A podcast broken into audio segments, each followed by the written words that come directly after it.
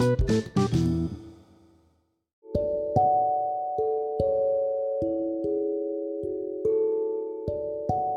a tutti, questo è il mio primo podcast sul classico Disney. Come primo argomento ho deciso di trattare il classico film d'animazione di Mulan, prodotto nel 1998 dalla Disney. È stato un film che ha ottenuto grandi riconoscimenti, grandi successi e anche un sequel del 2004 su cui si basa sulla realtà di coppie, sui matrimoni combinati e sulle relazioni.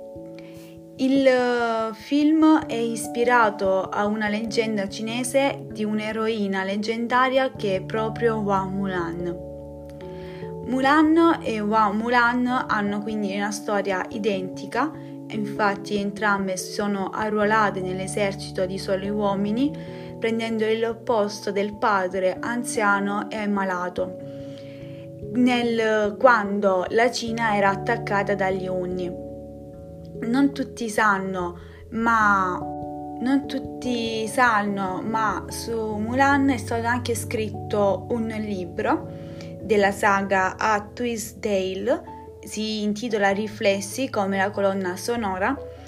Praticamente questo libro eh, parla di e se Mulan dovesse viaggiare nel regno degli spiriti per salvare il suo comandante Lin Shang che è stato ferito durante la battaglia per proteggere proprio Mulan.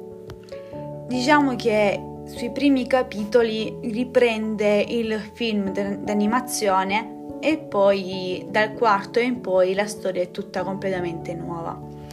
Ritornando al film, al cartone, nel 2020 è stato mm, fatto un live action, un remake che è molto diverso dal cartone originale in quanto vediamo che la mancanza di Mushu, che è il, la divinità protettrice di Mulan, e che il comandante nel cartone animato diventa un semplice guerriero nel film e che Mulan ha diversi poteri, diverse, mm, sì, diversi poteri grazie al suo QI.